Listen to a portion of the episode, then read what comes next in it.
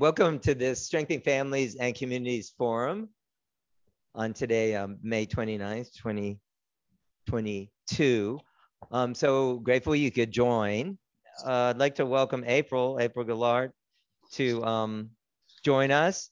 And she's going to uh, share also, uh, you know, on the topic strengthening families, communities, the protective effect of true, of true parents. And April, welcome. I missed all of your wonderful content so far because I know you guys always have a lot to contribute um, from things that you have experienced and things that you know. Um, Stephanie, I would say, I think what women's weakness is is that women are typically pleasers. True. Right. And so women want to want to make we we naturally we're nurturers, but we also gain satisfaction out of making people happy typically. And so when a man says i need this from you for for a woman will say well i want this man to stay with me and so they eventually give in is what i'm saying and so i think that there's a lot of education that needs to happen for girls and boys when they're very young from the time they're babies honestly mm-hmm. i was speaking with um, um, a, a, friend the other day and um, he is my age but he got um, married a second time to a woman who's a lot younger and they have a couple of young children. And um, they're both girls. And he's I, I just started telling him i said you know he told me some of the things he was doing with these girls and things he was teaching them and how much time he spent with them as, as a father. And i said what a gift. What a gift you're giving those girls. And he said what do you mean? I said you are teaching them how a man should treat a woman I know you're a father with a daughter, but you're teaching those girls how a man is supposed to behave. He's supposed to treat them like they are treasures, right? And they look at him and they just love to spend time with him. And I said, Do you know how many children are growing up in this world without that father in the home to to to to have that relationship with them? And that's another issue that you know we're dealing with is there's a lot of homes where there is not a father in the home. And it's not always you can't always point a finger at a certain it's because of this or that or the other. It's just this is these things happen. But i i don't think fathers themselves are given enough credit for sure on their role in mm-hmm. raising children because um you know nowadays we're just called parents. You know even on school forms it's the parent or you know get a parent to sign this no one wants to use the words mother and father. And i think there's there's there's a real i know there's a real effort behind that. I mean you know i spoke before about you know our work at the international level at the un and i know that there is a constant effort there to eliminate those words. They are now trying to redefine the word sibling to mean so i went i, I listened to a workshop last year because everything has still been virtual and in this workshop, they had all these different people who were on there as the experts, you know, and they were, you know, a trans somebody and a, you know, they even had a sex worker and all these different people. And someone was a disabled, you know, person. So they have their category and they were all in there talking about uh, their various issues. And one of the people brought up and said, this was the trans person sitting there, um, a, a, looks like a man wearing a flowered dress and saying, we we need to help kids who are growing up in families that don't accept their identities. And we need to become their family. And so they now have anyone who is an ally to that child who is who is claiming a new identity those are now their siblings. And they use that word. Mm. and i thought this is not good because they're they've been trying to destroy the family so long they realize they can't do that. So now what they're doing is they're redefining what a family is.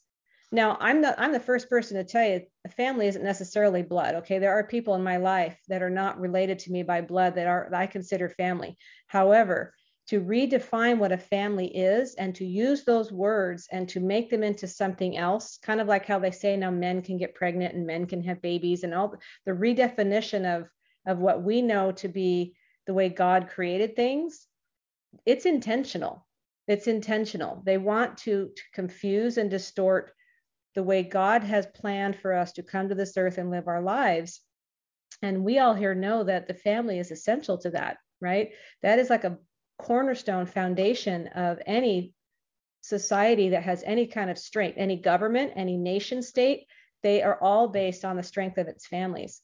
And so why do you think they're trying to destroy families all over the world? Because they the whole UN thing is linked into that global governance thing, right? And they know the family is the thing that's standing in their way. And so one of the ways they get the family to break apart, as you know, is by sexual immorality. Okay.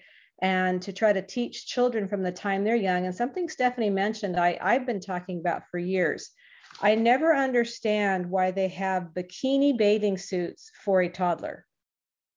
I don't understand that.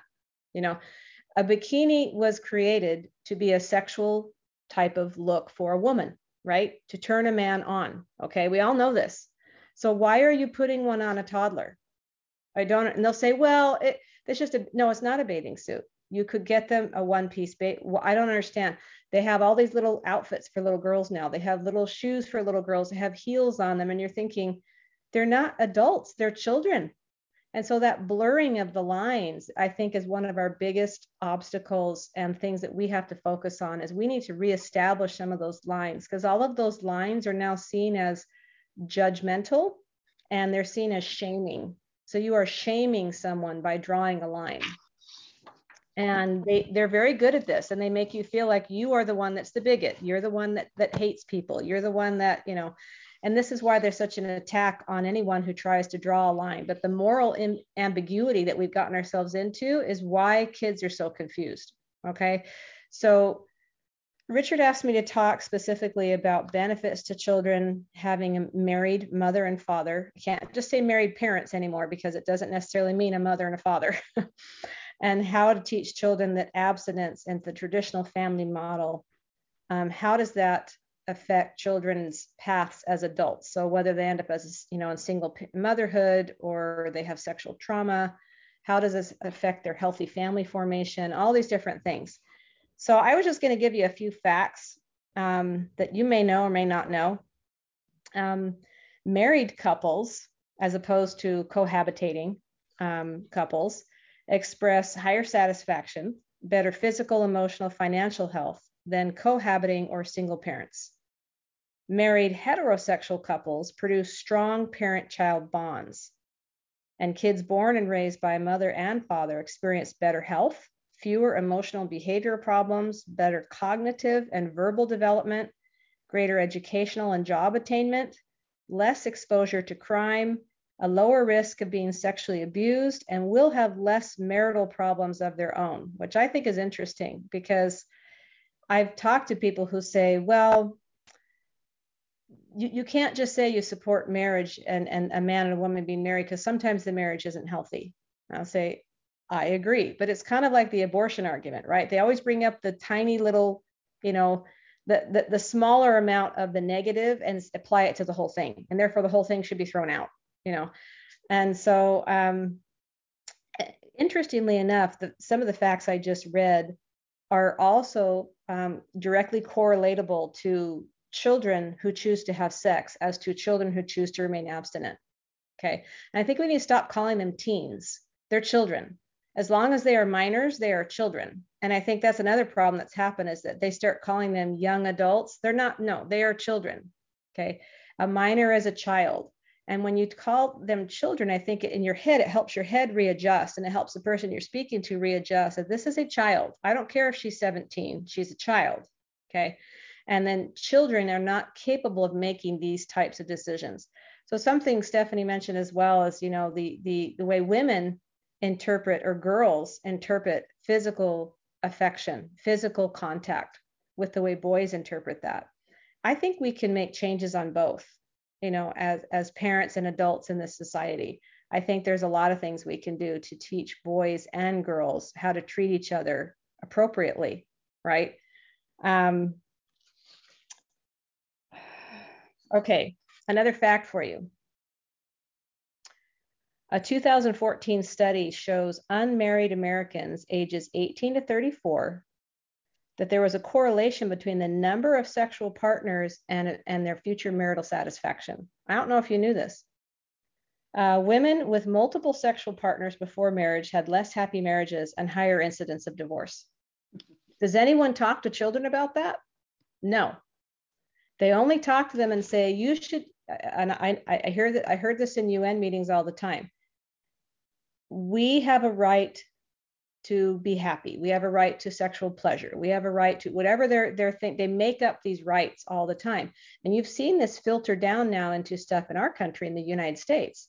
And this is where that comes from is to try to separate the child from the family.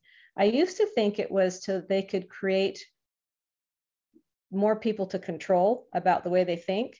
I'm starting to see the more I'm seeing now, I don't even think that's the goal anymore. I think the goal at this point, honestly, is to control the children, but it's to it's to get the children, so to speak, because they know if they can get them to think this way, that child is now completely comfortable talking about sex with anyone, engaging in any kind of sexual act with anyone, because they've been told for years this is how to be happy. So, how do you counter that? Yes, you can spout facts at children, they don't care, right? But by the time they're little, there's little things I found that are really important. Obviously, having them have their own relationship with their father in heaven is huge, right? To be able to let them know that there is a purpose to being on this planet, right? A lot of kids just grow up thinking, oh, I'm trying to be a good person or I'm trying to this. There has to be more than that. There has to be a purpose as to why are you trying to be good? What is it? What is the purpose of you being making good choices? What is the purpose? And then what they're hearing a lot in you know whether it's social media or with their friends at school or through entertainment as stephanie mentioned i mean uh, you know you think back to i think i said this before i don't know if it was this meeting or another one you think back to movies like look at you know any movie that was produced in like the 70s okay? And if they had a a, a kiss scene it was a very chaste little peck you know and that was it. And we thought that was so romantic back then you know? I always think of the uh, Han Solo Leia kiss, you know, a little peck, and everybody thought, oh, you know. And now look at movies; they don't do that at all, right? And how has that changed over? That's only been what 40 years. Now that's a long time, but you see the gradual increase of how they've come gotten us to accept the fact that that's that that's not a kiss, that's a peck. So all these things that you teach children when they're little, teach them. I find you got to teach them to respect their body teach them to respect the fact that their body is a gift from heaven and that God gave it to them for a reason and that there are things that they should be doing with that body and there are things they shouldn't be doing with that body. And then you have to teach them what those things are. I think too many parents don't want to actually be open and, and forthright with their children and, and actually use terminology that they may be uncomfortable with. They may want to talk about their child. I mean, I remember the first time one of my kids came and said, Mom, what does sexy mean? And I think my daughter was nine or eight or nine. And I remember thinking, oh, how do I explain this? You know, but I'm thinking we have to have these conversations with our children. Even if you go over the 10 commandments, it talks about don't commit adultery. How do you explain that to a child? But I'm just saying there's things we have to have taught. There's no more one talk, there's multiple talks, right? You have to talk with your children throughout their lives about various things. Teach girls that they should expect to look for a man who respects them as a daughter of God not just a girl who's cute, because that's all she cares about when she's 13, right? She wants to be cute and wants a guy to think she's cute and wants all the interaction. But to think, have her start thinking about and making a plan and setting something else I realized is no one's teaching these kids anymore how to set goals. Have you noticed that? Nowhere, nowhere. In school, uh, parents aren't sitting down with their kids to set goals with them. Like, how are you supposed to expect them to get to a certain point if you never teach them how to get there. You know what I'm saying? So, like, I remember when my kids were little, I remember saying something about being married or having kids, and they're like, "Oh, I don't want to have kids." That, and I, and so I thought I have to change this. So I started talking to them, and I would just changed one word, and I said, "You know, someday when you're a mother, someday when you're a husband, you're going to want to make sure that you learn this or when you have a wife, I, my one son who was always very bad about saying he would go up to his room angry and wouldn't didn't want to talk to anybody. And this was when he was like eight. So I was like, oh boy. So I remember, t- you know, trying to get him to talk. And over time, I just said, you know, one day you're going to have a wife and she's not going to appreciate the fact that you won't tell her what's going on. She's going to want you to talk to her. So when you're ready, come talk to me. But those kinds of conversations, just that little tiny change of saying when, when you're a father, when you're a mother, when you have kids, when you get married, it starts to let them see this is the path I should follow to be happy. And then the other thing I think we got to do, and I know this is a kind of a precursor to the whole abstinence thing, is married couples need to show their children the joy of being married, right? Mm-hmm. Because kids nowadays are thinking all they think about is I, I have my my boys are 20 and 22, and I told them when you go to college, you're dating for marriage. I know a lot of parents think that's crazy. And I, I told them, you know what?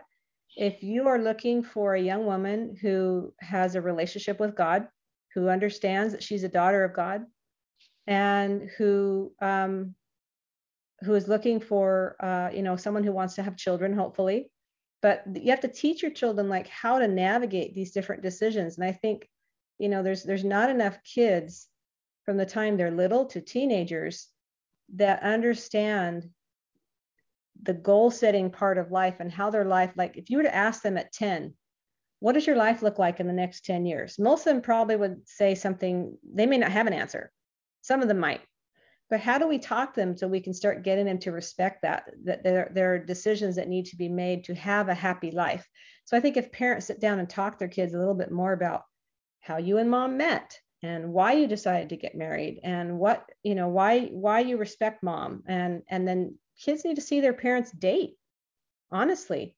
They need to see their father you know opening mom's door and thing going back to the old way things were done where men respected women and women appreciated that respect.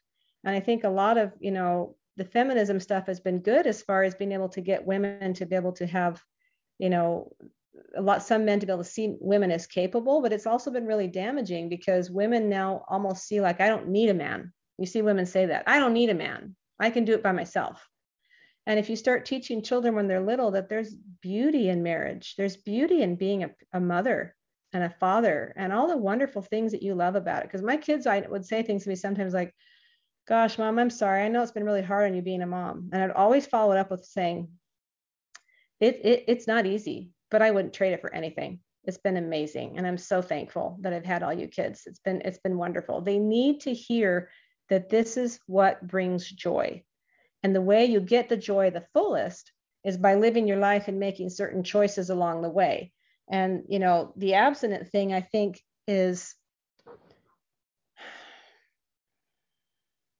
it's so difficult now because you get kids now thinking that they're abstinent because they haven't had intercourse, but they've done all sorts of other things, right? And so they think they're abstinent. So there's all sorts of conversations we have to have, but I do think it, the foundation of it really lies in respect, respect for God and respect for other human beings, because what they're being taught everywhere else is that other human beings are objects, right? There's someone that's going to bring you pleasure. There's someone that's going to give you what you want. Even this happens in friendships, not even just talking about sexual relationships. And so I think that the more parents, you know, um, I, I, I taught the the children at my church for a few years, and I was in charge of them. And every time that um, we would have the little ones go out to go to class, and we'd have the older ones come in, we would have to switch to the larger set of chairs. And I'd have them; they would be waiting at the door, and I'd invite them in, and I'd say, "Gentlemen, would you please switch out the chairs for the ladies?" And you should have seen the looks and the you know rolling of eyes I got at first. By the time this had been going on for a year, they loved it. The boys would come right in. They knew exactly what they were supposed to do. Now, this is such a simple thing, and I'm not saying this is the answer to everything. I'm just saying that I think that there's a lot that can be learned from teaching children that there is a difference between a girl and a boy, and that you need to respect those differences and appreciate those differences, right? Because I listened to something um, on my way home, uh, you know, one of those campus things where they go interview kids on, it was Cal State Fullerton and they asked, you know, about the pregnant man emoji. And they asked these kids, you know, have you seen it? What do you think about it? And initially they're all like, oh, you know, it's very, it's very inclusive. It's very this. And then the more they talked to them, they said, you know, but I don't really, I mean, I've never really met a pregnant man, so I don't know. So, I mean, this is what these are college age kids, right? So, I mean, they're being dealt, especially with all the social emotional learning in the schools now, they're being taught that everything is okay as long as someone is doing it and they're happy with it. So, we have to come in again, like I said, we have to draw some lines. And kids are going to automatically see that if they're older as, oh, you're judging, you know, don't hate, stuff like that no, no, no, no. This is not judging. This is because, and you have to explain reasons why you're placing these lines where they are.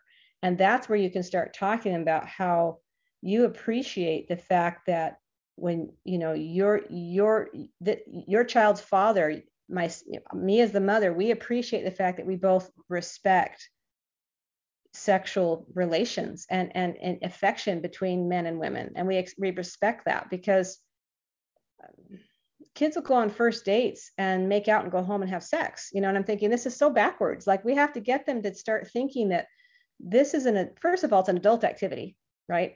As children they're not ready to engage in this at all.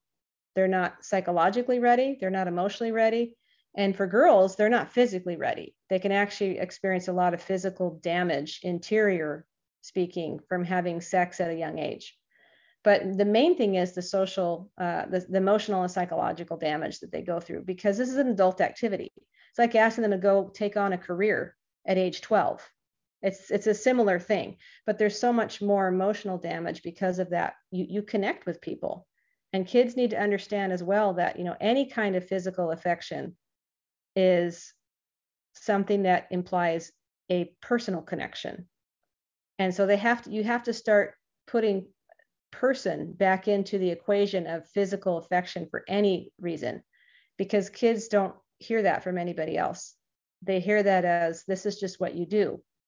Or like Stephanie mentioned, you know, girls are going to do this because that's what the boys want. And there's a lot of girls that are pressured into that because that's what their boyfriends want, or that's what you know. They, they, it's, it's just become normal. And so, um, one of the other facts on this I thought was interesting was it said um, relationships are easier to break up from when you have remained abstinent. The power of physical intimacy will keep people from realizing whether the relationship is solid or not. So another thing we can teach children is how are you supposed to know if you should be in a relationship with someone if you've had sex right off the bat? You you it it, it confuses everything. You don't know who this person is. You just want to have that connection again. And a lot of kids are connecting because they feel isolated anyway. So what can we do as parents to right to and grandparents and, and and family members to help them feel like they do have a connection so they're not seeking that out in ways that are going to hurt them. Right? So how are we going to get them to feel like they're connecting? I think one of the ways to do that is to make sure that we have a good solid, you know, family time together. One of the things we did with our kids growing up is we would have we just you know we picked monday night. Every monday night we would have what we called family night. And we would sit together and we would have you know have some fun together. We'd share some scriptures together. We'd just have time together where everybody blocked that time out and it was time for the family. And so if something came up it was like well can you do it on a different night every now and then there would be something that we couldn't move and so we had to move our night to a different night and we tried to keep it that night and, you know, initially it was a struggle. The kids were like, oh, I have homework or I need to do this. And, but as time went on, you could tell they were really appreciating that. I think if families take more intentional time, whether it's over the dinner table, family vacations, whether you choose to have time, you know, on the Sabbath to have time with your family, whatever you choose to do, but the kids, if they have that foundation, and then however you're extended family looks like i said sometimes it might be non-blood you know friends and sometimes it's relatives.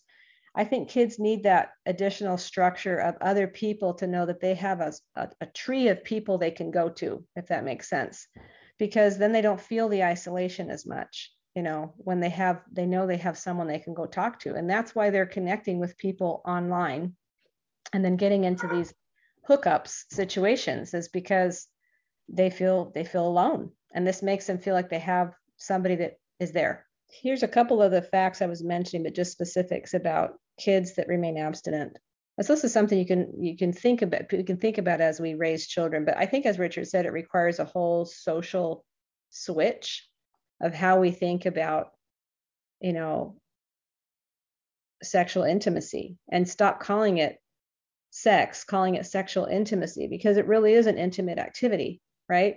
And to if kids understand that, hopefully they might think a little bit more about it. But I do think a lot of it comes down to teaching them to respect God and to respect the body he gave them and to respect the way God wants us to live, which is to to form families, right? And it's hard, hard. And another thing they, they don't tell kids is harder to form a family if you have all of these trauma from having engaged in such an adult, intimate activity as a child, right? And so I know these are very clinical ways to look at it, but but I think the way the, as far as it's gotten at this point, we probably need a little bit of that kind of conversation because before not everybody's going to respond to the religious prompt at this point, right? and so I think there's a lot of people that might respond more to just saying, let's just slow down and let them be kids. Let's let them be children a little bit longer and let's teach them the benefits of being a child and saving adult activities for when you're an adult. And even then to respect, you know, again, it's it, they don't teach them anything about respecting their bodies or respecting other people's bodies it, that's someone's body. It's not a person. And that's how they're taught. That's someone's body over there. And so when people hook up, that's all it's about is about I, I need to have, you know, satisfaction or pleasure from this person's body instead of getting them to think about them as a person. So again, there's a lot of relationship building things we can teach children when they're young all of this blends into helping them to remain abstinent. I don't think it's just conversations about sexual abstinence. I think there's a lot of conversations that have to happen about um, how to have a relationship. So the programs that they have in schools, um, I know Richard was mentioning about curricula in schools, and Virginia is pretty bad, honestly, but um, that all of that's coming from the teacher unions, and the teacher unions are funded by a bunch of other people that you know they don't always let us know who they are the fact that they're funding this is is pretty telling. But we try to we always try to get in um, what they call sexual risk avoidance programs or SRA. And those programs are very different than what you see in the schools. In those programs, guess what they focus on? Character development, mm-hmm. leadership skills, right? Because a kid who has confidence and who who strives for certain character traits like honesty and determination and hard work and kindness and so a, a child that's got those as goals again going back to goal setting is that child going to feel a need to seek attention in other ways no because that child already feels fulfilled that child feels fulfilled and confident through the things that child has learned and feels confident in their own skin so to speak they know how to talk to another human being there was a teacher that was talking about um, how she has a regular activity at the end of her periods and says, you know, her class periods and says, put your phones away. And I want you all just to talk to each other. No phones. And at least half the class had a really hard time with that at first. Like they put their phone down, they just kind of look, they don't look at people, you know. Kids have lost that ability. So there's a lot that has to happen, I think, just with getting kids to see other people as people, right? how to form a, a relationship, how to have a friend. And that all is foundational work for teaching them also the benefits of and goal setting of having a family and forming a healthy family because healthy family formation is sorely lacking in most conversations all over the place at this point. Here's some facts on abstinence with kids. So it says um, teens who abstain from sex are less likely to be depressed and to attempt suicide. Right to have ST to have STDs, which now they call STIs. Do you know they changed that? I know. Do you know why they changed it? Because a disease sounds permanent. So now it says sexually transmitted infection because that's more that, that sounds more temporary. Okay. So now they call that's why they call them I'm not kidding. That's why they call them as they're lying to these children. Okay. They said they're less likely to have children out of wedlock and to live in poverty and welfare as adults. Um, they're like more likely to have stable, enduring marriages if they remain abstinent. And again, why do you think that is? Because they actually respect the other person and they respect sexual intimacy as being something that's special. I think if we can return sexual intimacy to children in, a, in terms of being sacred and being a gift from God as a gift of being able to create life, like I don't think they think of it that way at all. You know, most of them. Um, so it says, uh, as far as academic performance with abstinence, it says um, they are 60% the abstinent kids less likely to be expelled, 50% less likely to drop out, and twice as likely to graduate from college. Um, then it says uh, there's two there's two explanations. When they did this study, people say, "Oh, those kids came from better neighborhoods, or those kids came from you know a better home." No, no, no, no. They they actually you know um, ruled uh, did did their study so it would make all that equal. And uh, they said teens who abstain will be subject to less emotional turmoil and fewer psychological distractions. That's why they get better grades. It says this will enable them to focus on their schoolwork. The second point was that it, the uh, academic achievement is promoted by common underlying character traits. So abstinence and academic achievement are, are go together because these kids are likely to have greater future orientation, greater impulse control, that's a huge one, greater perseverance, greater resistance to peer pressure, and more respect for parental and societal values, right? So I don't know if you know this, but one of the reasons why they teach the graphic sex ed or the or the the SR um, SRR, sexual risk reduction. All they care about is reducing a little bit, which actually it doesn't. The sexual risk reduction programs you see in schools, they actually, the reason they put it, these things in is they were put in initially as anti bullying programs because they said if you don't teach the way a gay couple can have sexual intimacy, you're being you're bullying those those kids are going to get bullied as being different. This is why they added it in. Okay. So now they have to add all these other ways to have sexual intimacy so those kids don't feel left out or judged. And then we said, okay, why don't you just teach kids that they shouldn't be engaging in any sexual relations at all, whether gay or straight, while they're children? Well, we can't do that because that would shame and judge the children who are engaging already. So, so let's not ask them to be better than what they are, right? Let's just let's just help, meet them where they're at and let's just you know help them to to get through. And you know i was speaking with a friend of mine who used to teach for planned parenthood um, in texas. And she was doing this back in the 90s this is how long it's been going on. And she realized after a while um, and in her case she she realized she she, had a, her own spiritual conversion and realized i shouldn't be doing this. But she started explaining what she was teaching. And she says the whole thing that they teach from that angle so this is what we have to combat on the other side right? The whole reason what they teach on that side is to teach children to eroticize all sorts of things. So when they talk about lessons on consent what that really means is you are getting uh, uh, uh, uh two kids talking to each other and one is saying would you be comfortable if i did this no well how about if i did this no. After you ask someone enough questions, what happens? They give in, right? Okay, okay, fine.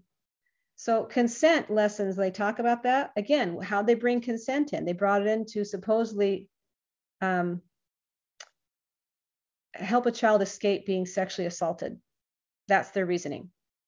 What's happening is it's giving these kids all these ideas so again, it's making them think of other children as not people, not someone to have a friendship with, it's someone who's going to give me something, right? So again, if we as parents, grandparents, aunts and uncles, community, you know, friends and neighbors teach children the importance of seeing other people, truly caring about them as people, and then secondary to that, if you can get into the religious aspect of it with them, because not everybody's ready for that, but to teach them initially to see them as people and then secondarily to see them as children of, of, of, of God, right? We need to see them all as this is a person, not someone who's going to provide something for me. And we're such a me, me, me society. That's how kids see things now. Well, I, I want to hang out with so and so because he's cool well, do you know this? Do you care about this person? The interpersonal relationship skills of children nowadays are sorely lacking. And I think that's a huge foundational problem as to why they're turning to sexual intimacy. Yeah, it says uh, my, a childbirth by a teen girl is very likely to lead to premature end to education. However, teenage childbearing does not seem to be the major factor leading to academic differences. Even when girls who gave birth before 18 are excluded, the differences between abstinent and sexually active teens remain virtually unchanged. So again, they're more likely to drop out of high school, less likely to go to college, um, much more likely to have psychological trauma, right? Because you're engaging in something that you're re- just not ready for at all. And in most cases, you're doing it because you've been pressured to do it, or as you felt like someone thinks you should do it, or because your friends are asking, how come you haven't done it? And so the way I think that we get counteract that is to teach children again there is a purpose to your life. There is a there are goals we need to set for your life. Even when they're four and five you can help them set small goals. You know i'm going to um, make my bed every day that sounds not like anything we're talking about but you're teaching them how that set goal setting and how how you choose to live your life matters right um, all of these things I think matter. By the time they get to be teenagers, there's so many things they need to be taught. But I think the relationship building is huge. And then again, showing children that marriage is beautiful and desirable because they're being told the opposite everywhere else. You know, go have fun, have a career, travel. And so my boys that are 20 and 22, they're saying, yeah, I, I, I would love to be married. And you know what most of the girls they, they talk to are saying? well, it's probably gonna be several years before I think about that.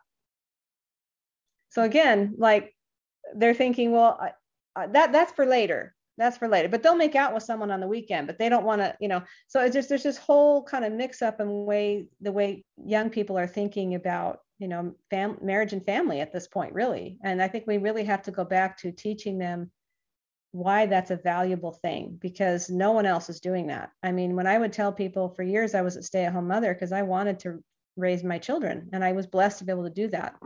But when you tell people that, it's like the respect for you just goes like this. You can see it in their eyes, you know, like, oh, you don't have a career.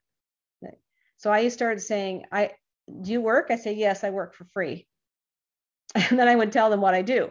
I would say, you know, I I, I have four children and I work every single day. I work all day long. I sometimes work at night. Like this is what I do. And I would always make sure I would tell people because I had four, and I would get a lot of people looking at me like, "Oh my gosh, that don't you know how to stop having children?" And I said, every single one of them was on purpose, and it's such a joy. And then they would just kind of leave me alone because I didn't know what else to say. But your children get to hear that too, right? They get to hear mom say, "I love being a mom." And so now they're grown, I still will tell them, I love being your mom. Being a mom is the best thing ever that I've ever done. It's, I mean, it's superseded now by grandma, but you know, I, I, I think they need to hear that. They need to hear like, I'm so happy that you're my son. I love being your mom. Like that needs to happen too. But I think that, and then also, you know, kids need to know the benefits of healthy family formation, have that as a goal. Like having forming a family is a good goal to have because no one is helping them set that goal. I can guarantee it. No one. They're going to want to know where you're going to go to school, what career do you want, all this other stuff. They don't want to know that you want a family. Everyone's going to look down on that. I like that. Benefits of forming a family. Yeah. Mm-hmm. Yeah. I was talking about earlier about the, my premise of, you know, the importance of, t- of uh, you know, t- breaking the generational cycle of poverty by, you know, making abstinence something that's expected and that parents should tell their children it's expected, you know. Yep. Regardless of whether they abstained or not, thinking what's best for their children.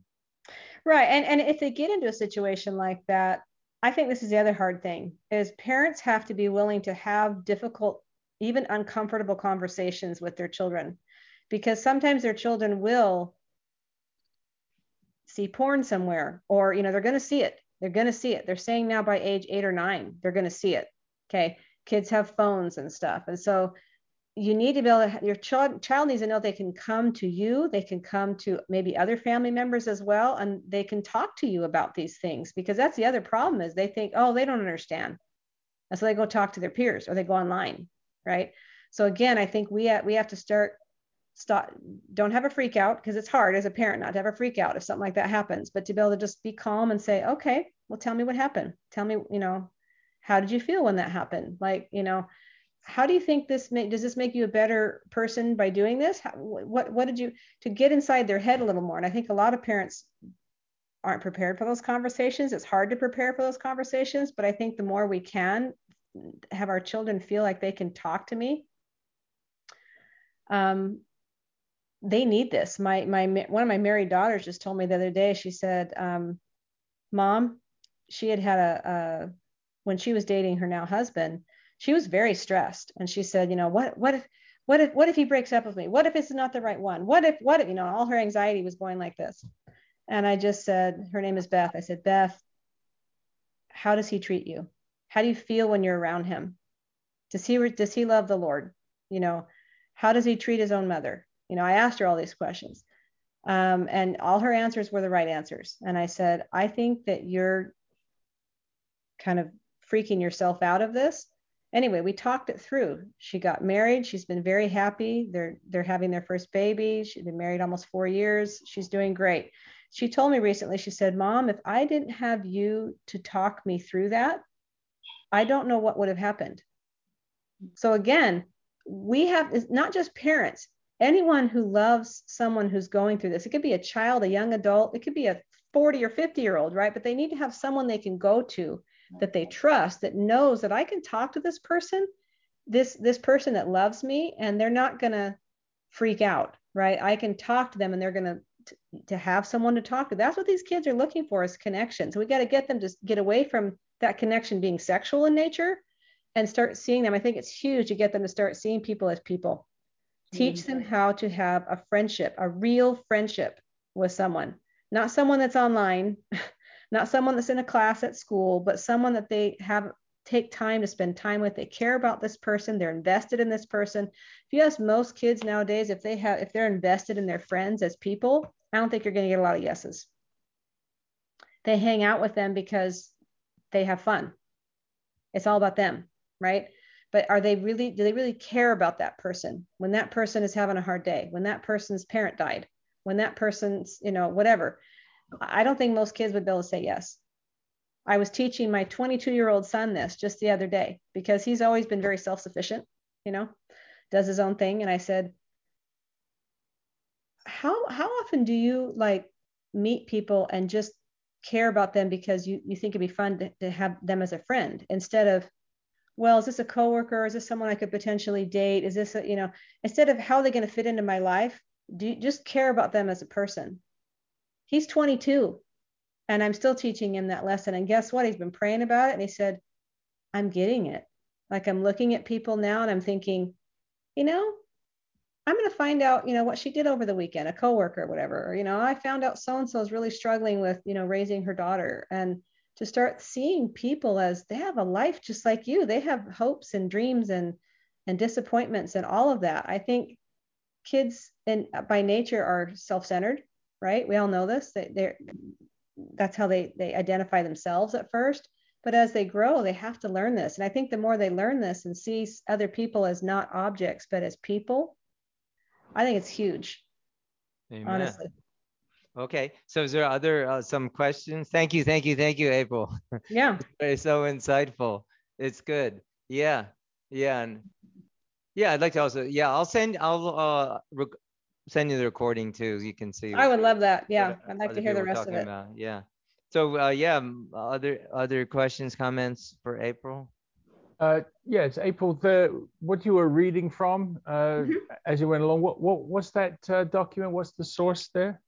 Um, that was, I had to look for it on a certain um, uh, search engine because certain, not every search engine will show stuff like this now. Uh, let me get it right here for you. I can put it in the chat. I'll, I'll put a link in the chat. Okay, thanks very much. Because I, yeah. I, I, I, collected some similar stuff, but I, I yeah, uh, yeah, yeah. I thought that would be interesting. And then you you mentioned the um, SRA program as opposed to the SRR yes. programs. Uh, yes.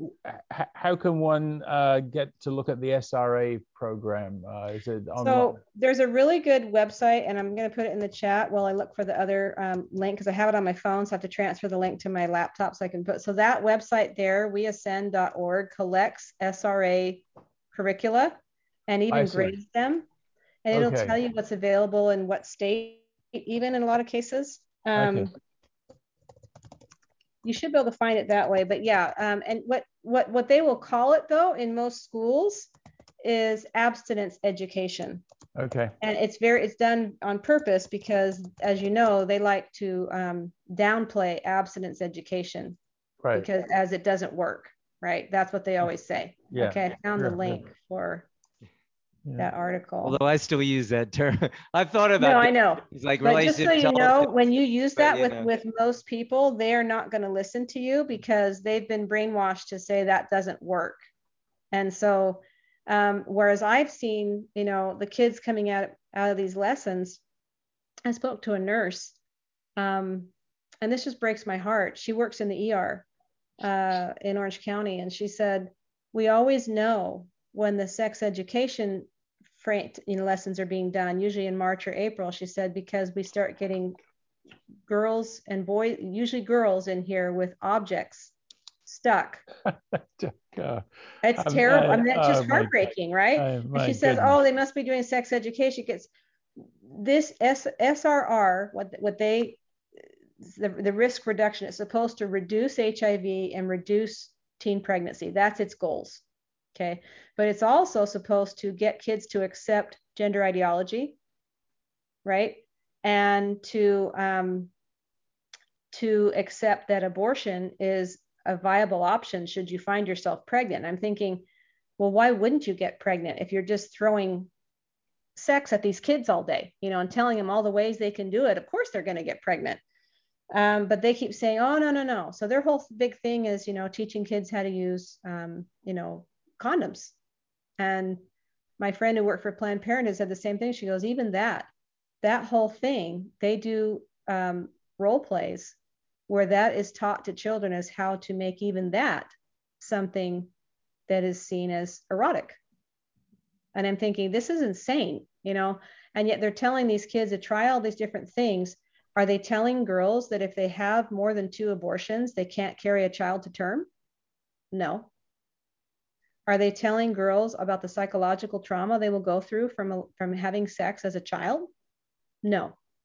Are they telling boys what it will do to them and their future ability to connect with a woman as in a married re- committed relationship to have sex with everybody they see girl or boy no are they telling them if they take hormones they have to stay on them forever and then it will affect their bone density and their heart health and all this other stuff no so the sra programs again they teach the children the, the basics that you need to know as far as like how you get pregnant, how you get an STD, all these things, but they don't go into the how to manual that the SRR programs do. The SRR programs are essentially a how to have sex. and their stated goal is um, I remember hearing a quote, and I've been able to quote it since, which is pretty good for me because I usually can't quote. Um, it was back from like 1994 in um, the I think it was the Cairo document in the UN, and they said um, women have a right to sexual pleasure without the forced burden, of burden mother, motherhood. burden of motherhood. I think it was, isn't it? Yes, Yeah. yeah. I- I and that was in the 90s. So Yeah. think where it's gotten now. Yeah. Yeah. you know i mean they want they want they want to have their cake and eat it too i mean it's the same thing with everybody like the abortion argument is the same thing everyone says well you know women have a right to choose i said yes they do they have a right to choose what to do with their bodies Right. and they're saying they should be able to do all these things and not have to deal with with the the consequence of what they chose to do Yeah. and that's considered choice in their book Yeah. There's a lot. There's a lot of uh, the emperor has no clothes uh, about all of this, and what, one of the things I, I looked at the website of your organization, uh, Mhm. United Families International, and one of the things that particularly struck me and I liked was the false narratives section, Mhm. because I, I I believe there's an awful lot of that about. And personally, I, I believe, I mean, this is like, uh, uh, it's extremely spiritual. It's like, Mhm. th- this is the deceiver deceiving. This is Mhm. the Garden of Eden all over again, where the serpent spins this beautiful story to Eve go ahead, do this, everything will be wonderful. And uh, it, it, it isn't because it's a, it's, a, it's a pleasing, plausible lie with, with disastrous consequences. And that's a lot of this stuff is exactly Yes. that. I, I like to I like to say it as you know like okay think about this if they were to talk to children and we talk to children more about the consequences of decisions good and bad hmm. so teach them how to make a good choice is a yeah. huge thing we need to teach kids how to make yeah. a good decision and then to how to set a goal and how to say I want to do this you know I want to make sure I do this and to teach them you know that forming a family is the most important thing you will ever do on this earth mm. the most important. Yeah. No one's telling them that. No one. Right. Right, right. And they're they're seeing it as well. I mean, one of my daughters has a has a friend who posted on Facebook very proudly and happily that she's going to artificially inseminate herself and have her own child. She's not married. She doesn't have a boyfriend. She just wants to be a yeah. mom. Yeah. And I'm saying, and at first my daughter said, well i mean at least you know she's being she, she has a way to take care of it. And i said no sweetheart. I said that child doesn't deserve that. Right. Mm-hmm. that child does not deserve that. And it's not a matter of judging this this this this friend of hers. It's just to say there is a way to ensure that children have the best chance possible to succeed to be happy to be emotionally stable. And that is not by getting a sperm donor that's not how it works. Right. so, you know, it's wonderful that she wants to be a mother and whatever she has these desires, but why doesn't she focus on healthy family formation instead of saying, well, for me, I want to be a mother, so I'm going to do it. Again, it's a kind of a selfish thing. It looks like it's right. unselfish, but it's right. kind of selfish, right? Because you're you're you're you're right. saying this child doesn't deserve to have a father. Yeah. I'm going to just yeah. create this. It, it's a, it's another example of of a child, a potential child in this case, uh, being created or they're older used for the for the for the for the benefit of the adult. Mm-hmm. It, it's like the it's not for the child. In in my presentation earlier, I, I was I, I, like that you just said uh, you know the child doesn't deserve this. There should mm-hmm. be a mm-hmm. lot more thought about what does a child from yeah. its conception deserve mm-hmm. because they, they can't protest and demand no. their rights. It, it's, it's the adults involved in that child's creation and life that have that responsibility. But that child deserves a lot more than many children are actually uh, getting and experiencing. Exactly. And I think that the more, I mean, one of the things that United Families does, and you, you probably saw some of that on the website, is we collect social science research on, that has to do with the family. And all the social science research shows the same thing that if you get married first with zero to one, you know, sexual partner, hopefully zero. I mean, think about things you're avoiding. You're avoiding the STDs. You're avoiding, you know, the the uh, someone pressuring you to have an abortion. You're avoid. You're more mature because to make a decision to get married is a mature decision, right? For you to make that decision, you're making a commitment to another person under the name of God, right? To to have a life together. But then even then, like I think I, I said last time, it's a box check for so many people. You know, it's like I I want to get married because I, I want, you know, I, I just it just sounds wonderful. I'm thinking, well, what's your goal for once you're married? Mm-hmm. What's your goal as husband and wife? What are your goals? Are you going to have kids? Oh, we didn't talk about that. Well, you know, all these things, if we start teaching children when they're young, what does it feel like to be married? What does it look like to be married? What does it look like to be a parent? They don't naturally know these things. I think we think they just absorb it through osmosis, but they don't. Like they, you have to have. That's why I say the talk is multiple talks. You have to have these talks many, many times as the whole time they're growing up, to help them respect the process and to to desire it. That's the biggest thing, right? And they have to desire it, and they have to, to desire it. They have to know why it's desirable right? So if they don't know why it's desirable, why would they want it? you know, it's like so all this stuff is like these conversations all are so important for kids to have because I'm telling you, as you as you know, yeah, I'm speaking to the choir here, but they're not hearing this anywhere else. They're just not.